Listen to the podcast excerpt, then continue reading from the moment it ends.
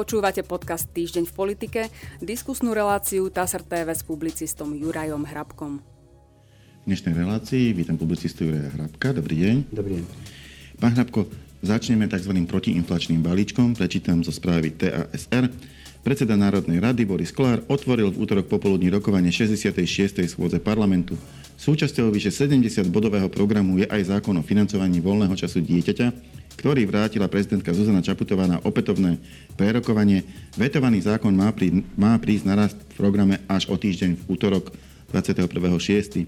Tento tzv. protiinflačný balíček vrátila prezidentka v uplynulom týždni, vetuje ho v častiach týkajúcich sa opatrení, ktoré by mali byť účinné od januára 2023. Nesplňajú podľa nej dôvody na skrátené legislatívne konanie. Právna norma zavádza okrem tzv. kružkovného aj vyšší prídavok či daňový bonus na dieťa. Uvádza TASR, čo má prvé zaujalo v súvislosti s, s rokovaním o tomto vrátenom zákone, bolo, že zvyknú sa prerokovať na začiatku schôdze, aj tento sa mal, ale preložil sa až o týždeň. Je, je to nejaký signál, e, keď, že sa proste poslanci rozhodli nepustiť ešte do tejto rozpravy a na to, aký by som sa vás rád opýtal v úvode našej diskusie. Je to signál o tom, že vládna koalícia nie je dohodnutá. Nie je dohodnutá a ak treba nahľadiť jedného člena vládnej koalície, čo treba, SAS, pretože o tej možno ťažko očakávať, že by nejakým spôsobom hlasovala za tento zákon, či už s pripomienkami pani prezidentky, alebo bez nich, keďže ho neschválila, nehlasovala za neho ani na minulej schôdze, no tak treba doplniť tie počty tak, aby sa získalo najmenej 76 hlasov, pretože to je ten počet, ktorý potrebujete k opätovnému schváleniu zákona. Teraz už nehovorím, či s pripomienkami alebo bez, ale dôležité je to číslo 76. A to, keďže sa nenašla, nenašiel Igor Matovič, ktorého zákon to je vlastne, no tak si vyžiadal čas, aby sa mu podarilo nejakým spôsobom takýto počet poslancov na zhromaždiť. A kde je ten potenciál? Odkiaľ by mohol čerpať? Získal, získal čas na to, aby presvedčil nejakých ďalších poslancov. Uh, odkiaľ by mohol čerpať tých, ktorí by teda prevážili a, a dosiahli tú väčšinu 76? No mohol by čerpať od všetkých tých, ktorí za ten zákon hlasovali. A tých bolo 83. Ako je celkom nepochopiteľné, keď sa niekto dneska spierať, hlasovať opätovne za to, za čo už raz hlasoval. To poukazuje iba na amatérizmus toho, že, alebo dá sa to povedať tak, že tí, čo hlasovali vtedy, nevedeli, za čo hlasujú a až teraz začínajú, povedzme v úvodzovkách, vystrkovať rožky, pretože z toho môžu aj nejakým spôsobom stranicky e, profitovať. Ale jednoducho, ak 83 poslancov hlasovalo za nejaký zákon, tak ja predpokladám, že hlasovali v tom svojom svedomí a presvedčení, že ide o dobrý zákon a nemal by byť problém nazbierať 76. No, očividne to problém je. No je, a, a, problém je, sa to A problém je aj to, že teda v júni konečne predložili nejaký protiinflačný balíček. Vieme, že iné štáty, neviem nakoľko to pomáha, ale robia nejaké kroky, aby ľuďom, aby ľuďom kompenzovali aspoň časť z tých výdavkov, ktoré súvisia s infláciou. Nebudem spomínať Rakúsko, kde je úplne iná životná úroveň, ale snažia sa aj iné štáty, aj Česká republika. My s prvou vecou prichádzame v júni a javí sa to tak, že parlament nejako nazbieral hlasy, aby sa schválila E, ale možno nakoniec neprejde a nevychádza mi z toho na konci veľká nula, nič. Proste my, nebudeme, my budeme pokračovať v tom, že sa bude diskutovať, ale neurobi sa žiadne opatrenie. Je to úplne možné. Ak sa nenájde 76 hlasov za to, aby opätovne schválilo ten zákon, no tak jednoducho žiadna tzv. pomoc v úvodzovkách nepríde, nepríde ani tá, ktorá mala prísť od 1. júla. A nemyslíte 76 poslancov jednoducho rozhodne o tom, či niečo bude, alebo nebude nič, aby som to tak skrátene povedal. A ostáva len počkať na to hlasovanie. Nedá sa odhadnúť, že či aspoň tento tlak neprinúti nejako sa preskupiť a aspoň, aspoň to, čo nevetovala prezidentka, aj keď... Inak to je ďalšia otázka. E, voči časti toho zákona nemá výhrady, ale vrátiť ho asi musela ako celok s pripomienkami. No tak samozrejme zákon musí vrátiť ako celok, ale tom zákon, v tom vrátení potom hovorí, k čomu má pripomienky. Hej? A pripomienky k tej prvej časti zákona, čo malo platiť tie dávky od 1. júla, tam pripomienky nevznesla.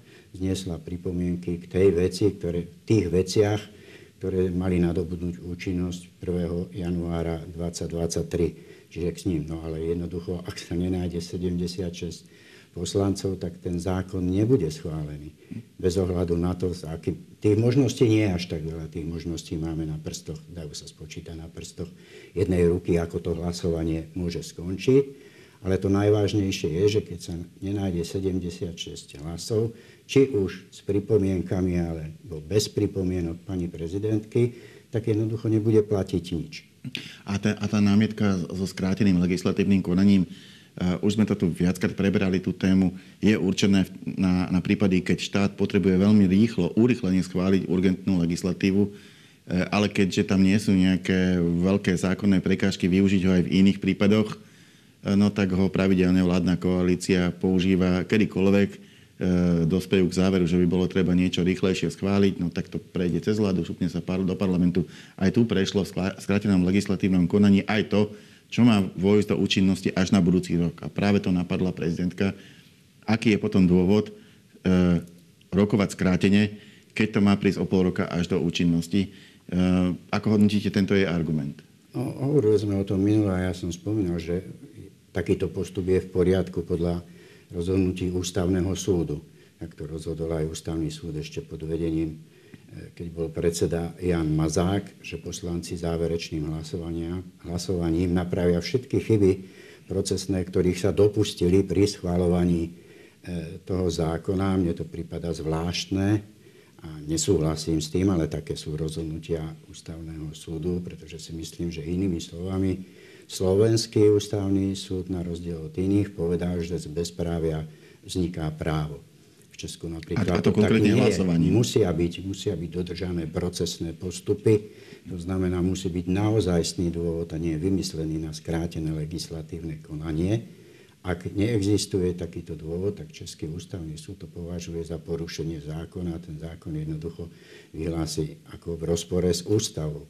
My tu máme ako vo väčšine prípadov špecifickú situáciu, ale to rozhodnutie ústavného súdu opakované platí, akým ústavný súd neprelomí toto rozhodnutie, že parlament tým záverečným hlasovaním odstraňuje všetky chyby, ktorých sa dopustil pri schváľovaní toho zákona, no tak jednoducho to bude platiť. Pani prezidentka argumentuje týmto, práve to znamená, že ústavný súd možno dostane tú šancu, buď ho potvrdí, lebo aj to môže urobiť, ak to skončí na ústavnom súde. Buď bude pokračovať v doterajšej praxi a potom to bude tak aj vyzerať, že v tomto volebnom období schvalujeme na, v priemere na jednu schôdzu 4 skrátené alebo zrýchlené konania, alebo prelomí tie rozhodnutia doterajšie a povie, a povie že no, no, že zákon je tu na to, aby sa rešpektoval, aby ho rešpektoval aj parlament a že ho treba jednoducho, jednoducho dodržiavať.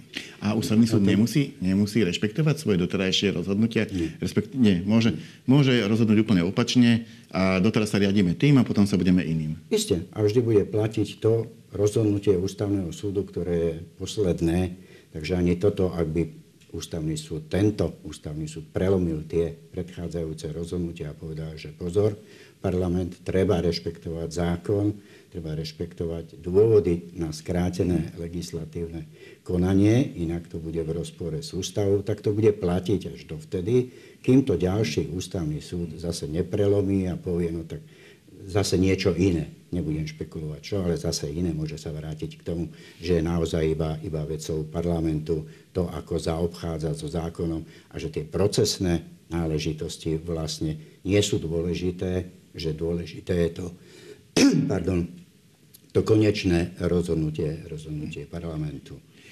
Ale Jaké... toto nie je, nie, veď, hovoríte sa, nie je to ani prvýkrát, toto prvýkrát pani prezidentka napadla, hoci takýchto prípadov bolo x, hoci pani prezidentka... To je vyčíta práve Igor, Igor Matovič, že ona síce upozorňuje, že by nemali zneužívať alebo nadužívať skrátené legislatívne konanie, ale v podstate už viackrát bez problémov podpísala aj normy, ktoré boli schválené v skrátenom legislatívnom konaní a bolo diskutabilné, či malo byť skrátené. E, len teraz zrazu, keď e, jednoducho on sa snaží presadiť tento protiinflačný balíček, tak zaujala principiálne stanovisko. Asi taká bola tá výhrada. Áno, veď je to, je to naozaj aj tak, veď prvý prejav o stave republiky pani prezidentky Čaputovej v parlamente bol aj o tom, že parlament upozornila, že mu nebude tolerovať takéto veci, ako zneužívanie skráteného legislatívneho konania a prílepky, že ich na to vopred upozorňovala, no ale potom to tolerovala. Tolerovala to vo viacerých prípadoch, aj v takých, ktorých ustanovenia niektorého zákona mali nadobudnúť účinnosť až o mnoho neskôr, ako je to aj v tomto prípade. To znamená, že by mohol byť riadny legislatívny proces a Jedným z takýchto očividných príkladov je kilečko Richarda Sulíka, ktoré prešlo v skrátenom legislatívnom konaní a niektoré jeho ustanovenia nadobudnú účinnosť až od budúceho roka. Čiže v tomto nie je pani prezidentka veľmi, veľmi konzistentná. A navyše tento prípad, o ktorom hovoríme, o ktorom nevieme, ako skončí, tu sa pani prezidentka dopustila chyby, neumyselnej chyby, a vzniká podľa mňa aj jeden ďalší vážny problém, ktorý bude treba riešiť. A myslím si, že to nesúvisí s tým odložením, ale iba s tým, že to je problém. E, poviem v krátkosti, v čom pani prezidentka sa pomýlila pri svojom vete. To sa stáva, to jednoducho vznikajú také chyby aj pri prepisovaní rozhodnutia. Pomýlila sa v číslovaní jedného, jedného odseku. E, spravila dodatok tomuto rozhodnutiu a podľa mňa je problém v tom, že tento dodatok pani prezidentka nepodpísala, ale podpísal ho vedúci jej kancelárie. A ten bez právomoci pani prezidentky, teda on nemá žiadne právo vrácať parlamentnú zákon, to platí iba pre pani prezidentku, nie pre vedúceho jej kancelárie. To znamená, že ak by parlament nezobral do úvahy to, alebo by trval na tom, že to musí urobiť pani prezidentka, a nie nejaký, vedu, nejaký úradník jej, aj tú opravu, no tak potom je úplne zbytočná debata o prelomení jej veta, pretože by to bolo ešte väčší nezmysel mm. pri, tej, pri uznaní jej pripomienok, ako je to teraz. To znamená, že ak to preložili o týždeň, si myslím, že pani prezidentka by mala sama podpísať ten dodatok, tomu zákonu, ktorému, ktorý vrátila tej pripomienky a potom by to bolo aspoň ústavne čisté. No ale pravda je, že ako ste to už spomínali, ústavný súd rozhodol, že záverečným hlasovaním parlament konvaliduje všetky chyby. To znamená, ak by napríklad poslanci e, tento problém ignorovali, no tak nakoniec e, to konvalidujú tým, že nejako rozhodnú v hlasovaní, či to zamietnú, alebo to potvrdia a bude po ňom. No nedá sa to, no tak Nedá sa to, ak hovoríme iba o tých pripomienkach. Chyby sa stávajú, chyby sa robia, len ja som presvedčený o tom, že aj ten dodatok pripomienkam, tak ako pripomienky všetky nemôže vrátiť nejaký úradník, hoci aj vedúci kancelárie prezidenta, ale musí to urobiť samotná pani prezidentka, musí dať ten podpis, tak si myslím a som presvedčený o tom, že aj dodatok, ktorý sa stáva súčasťou toho vrátenia, má podpísať pani prezidentka tým, že o týždeň to bolo uložené, môže sa to ešte stať, môže, môže podpísať ona a nie jej úradník. Ak by schválili poslanci, že by toto neuznali, ten dodatok a schválili by tie pripomienky pani prezidentky, no tak potom nastane zmetok v zákone. Bude v podstate aj nevykonateľný. Inak, ak si pozrieme e, túto schôdzu, je tu viacero návrhov, nie len tento, e, kde sa špekuluje otvorene o tom, či sa vôbec nájde dostatok hlasov na to, aby prešli. Máme samozrejme existujúcu vládnu koalíciu, ktorá keď je v plnej sile, tak má takmer ústavnú väčšinu, ale, ale je pomerne, pomerne rozhádaná. Máme tu napríklad ten zákon o zdanení mimoriadných príjmov z ropy, kde je otázka, či mimoriadne príjmy z ropy budú a dokedy, pretože aj, aj to s tými sankciami dopadlo nejako tak, Hovorilo sa, že možno bude mať Slovnaft vôbec problém spracovávať ruskú ropu ako takú. Keby, keby nemohol spracovávať, no tak žiadne príjmy nebudú a zákon je zbytočný. A máme, to je... ho, pardon, máme ho v skrátenom legislatívnom konaní. Máme ho, no tak. E, Vláda to schválila. Vidím tu zákon, ktorý podľa mňa by mal, ako na prvý pohľad, je to druhé kilečko e, z dielne SAS, e, keďže prvé im už koalícia schválila, pokiaľ niečo vecného by nenašli, ale keď si zoberieme len tie spory medzi SAS a Olano, tak už ani tu nejak nevidím úplnú istotu. E, keď sa pozerám e, ďalej, e, máme tu návrh Olano na zavedenie hmotnej zodpovednosti politikov, o ktorom ministerka Kolíková už dopredu povedala, že, že s ním absolútne nesúhlasí. Ona to povedala ešte tvrdšie ale v princípe oni ho dlho slubovali, teraz s ním prišli, ale koaličný partner ho úplne zhodil zo stola, konkrétne teda pani ministerka Kolíková, aby som bol presný. Čiže máme tu ten návrh zákazu vyvesiť vybran, na vybrané budovy symboly hnutí či komunít propagajúcich sexuálnu orientáciu. To je proti duhovým vlajkám, keď je duhový pochod, aby na štátnych budovách neboli tieto vlajky. Tam sa rozputala taká ideologicky ladenejšia diskusia. Myslím si, že je to jeden z tých návrhov, ktoré viacej ako ten reálny dopad e, rozbúria hladinu vášni, ale tým pádom je aj ťažko povedať, aké bude hlasovanie. Nebude teda nakoniec táto schôdza poznačená veľmi, veľmi ťažko odhadnutelnými hlasovaniami?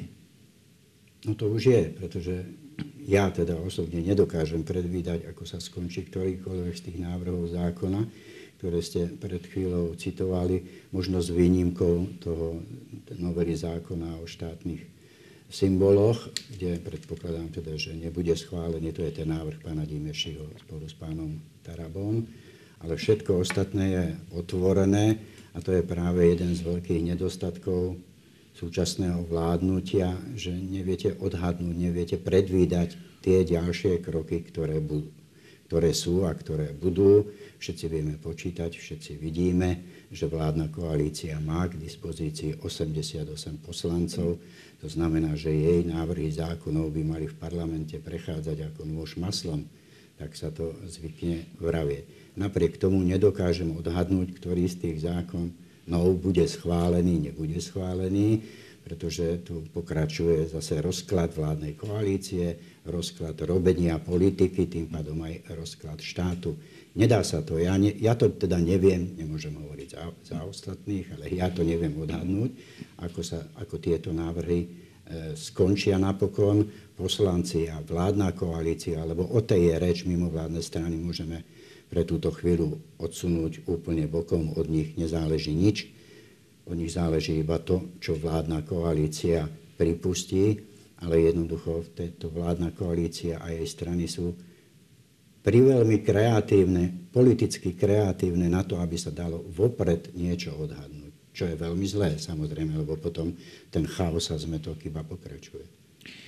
Poslanci strany za ľudí podržia Richarda Sulíka vo funkcii ministra hospodárstva. V diskusnej relácii RTVS o 5 minút 12 avizovala podpredsednička strany Viera Leščáková.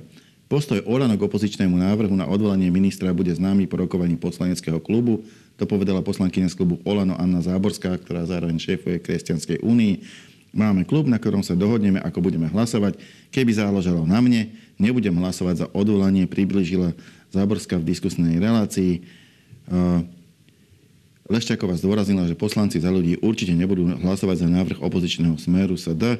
Mimoriadná schôdza o návrhu na odvolanie Sulíka sa má uskutočniť vo štvrtok 16.6. po hodine otázok uvádza TASR. Spravidla tieto schôdze bývajú skôr o tom, že opozícia ich zvolá preto, e, aby mohla komunikovať nejakú tému. Už dopredu vie, že koalícia má väčšinu a nenechá si len tak vysloviť nedôveru ministrovi, ktorý je členom. Eh, tuto ale vidíme napríklad neúplne jasné stanovisko pani Záborskej. Eh, ona osobne by eh, hlasovala teda za dôveru, respektíve nevyjadrila by nedôveru Richardovi Sulikovi, ale nevie, ako bude hlasovať klub Olano. Je tento signál dôležitý, alebo to proste len v tej chvíli naozaj nevedela, no tak, tak chcela byť poctivá a povedala, že musíme si počkať. A nie, no tak samozrejme to pred každým tak, takýmto vážnejšou, vážnejšou vecou v parlamente sa vždy vyhovárajú poslanci, že ešte k tomu bude zasadať klub a bude rukovať a nedohodneme sa.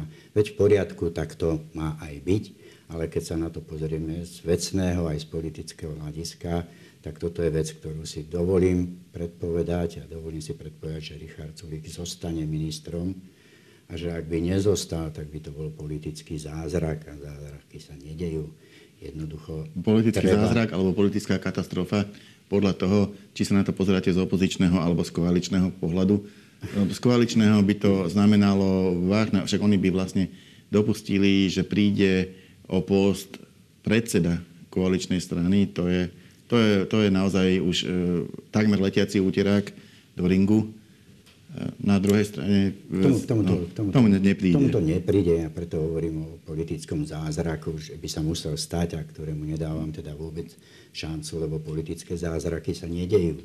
Oni sa nedejú. Politika je remeslo, politika sa robí a nie sa čaká na zázraky. V politike musíte sa dohadovať, musíte vyjednávať a tento návrh na vyslovenie nedôvery... Prečo vlastne prišiel? Richardovi, Richardovi Sulíka, Sulíkovi nemôže byť ani len predmetom vyjednávania v rámci e, vládnej koalície. To je jednoducho, toto stojí niekde úplne bokom. Vládna koalícia môže vyjednávať o tom, kto za akých podmienok zákon podporí. Ak hovoríme o tom prvom zákone, ktorý vrátila pani prezidentka, tak môže vyjednávať pri tém hľadaní podpory poslancov, ktoré robí Igor Matovič, no tak my vám podporíme toto, keď vy podporíte toto nám, uzatvorme takú dohodu a toto sa dá vyjednávať. Ale vyslovenie nedôvery eh, ministrovi, tak toto ide mimo tohto vyjednávania, mimo týchto obchodov, mimo týchto politických kšeftov, ak to tak chceme, mm. chceme nazvať, to je niečo úplne tak jasné, že tam sa ani nedá vyjednávať. A jasné je to aj z toho dôvodu, že na vyslovenie nedôvery potrebujete opäť vyzbierať 76 hlasov. Znamená, že Nestačí sa zdržať hlasovania a musíte vyslovene... Tí poslanci vládnej koalície, to je úplne jedno, či sa nezúčastnia na hlasovaní, či sa zdržia, či budú hlasovať proti, to je úplne jedno. Platí jedna zásadná vec, nesmie sa nazbierať viac ako najmenej 76 poslancov, ktorí by odvolali pána Sulíka z funkcie a to sa nenájde.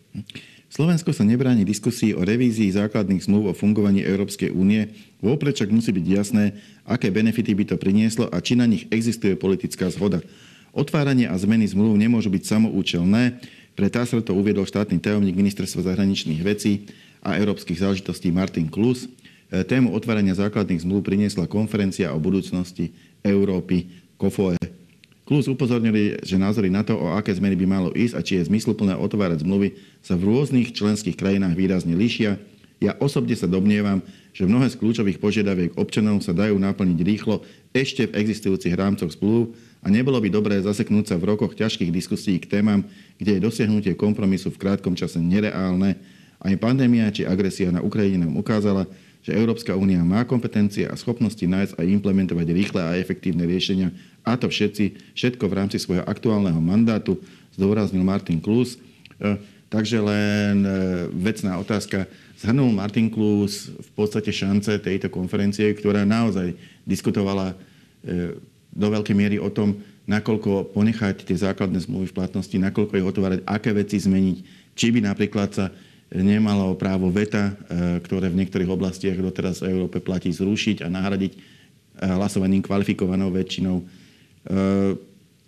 mne sa zdá, ako keby, keby tú samotnú konferenciu hodnotil tak, že, že nedospela k niečomu, čo by sa mohlo stať realitou.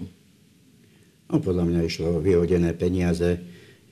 V rámci celého KOFO išlo o nejaké maľovanie obrazu demokratickosti Európskej únie ako takej. O tom boli tie občianské rokovania, zasadania a pripomienky ale to bolo iba maľovanie, tá situácia sa počas Kofove práve veľmi zmenila. Mm-hmm, v priebehu ukonenia tej konferencie sa zmenila.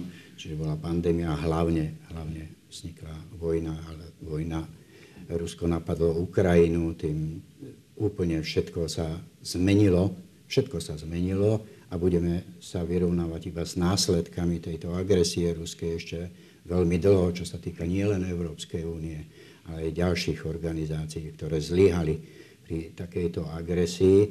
Ja si nemyslím vôbec. Štáty sa môžu dohodnúť, ale ľudia to odmietnú. Mm. Ak by sa mali, mali V niektorých, niektorých štátoch sú na to potrebné referenda sú napríklad. Sú na to potrebné referenda.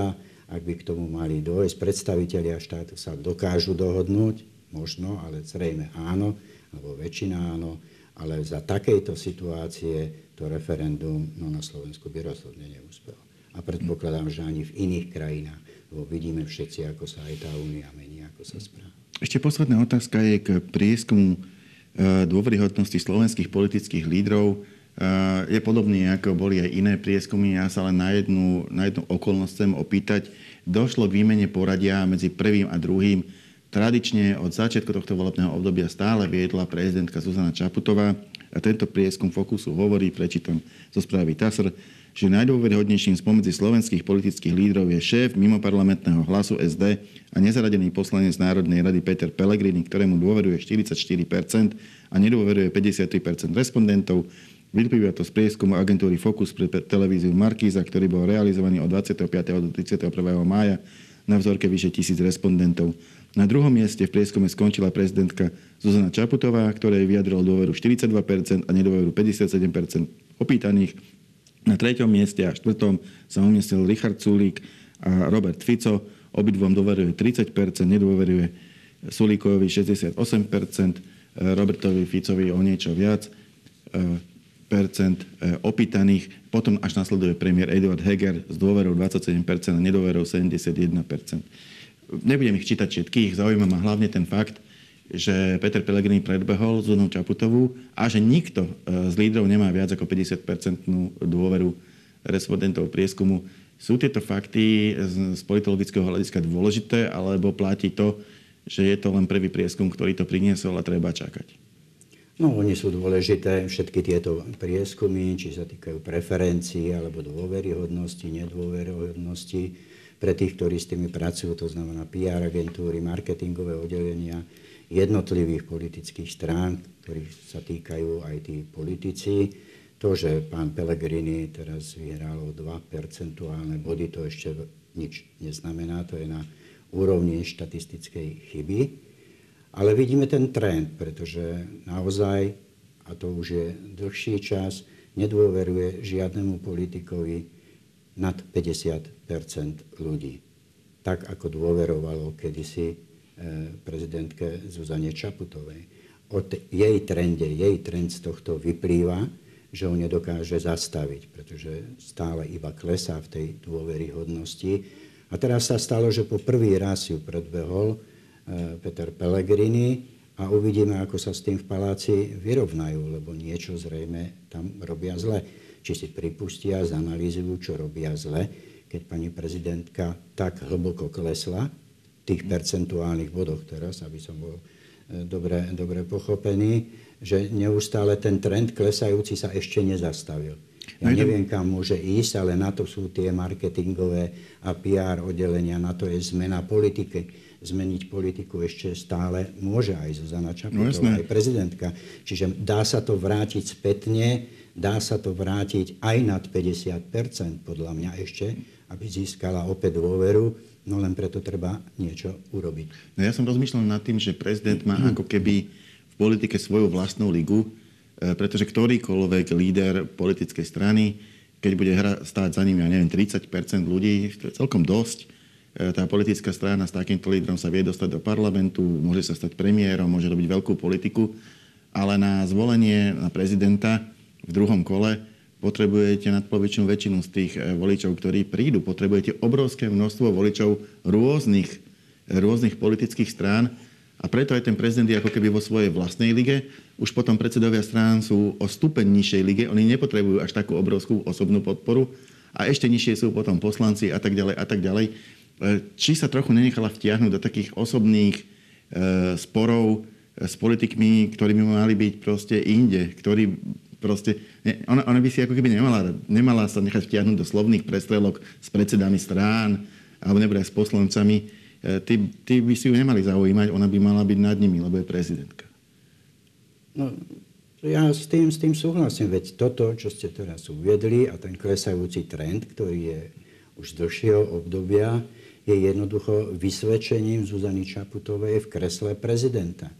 Nemôžeme vytýkať eh, Petrovi Pelegrinovi, že ju teraz predbehol. Aj to je výsledok politiky pani prezidentky. Ak ju nezmení, no tak pôjde stále ďalej a ďalej, to znamená hĺbšie a hĺbšie.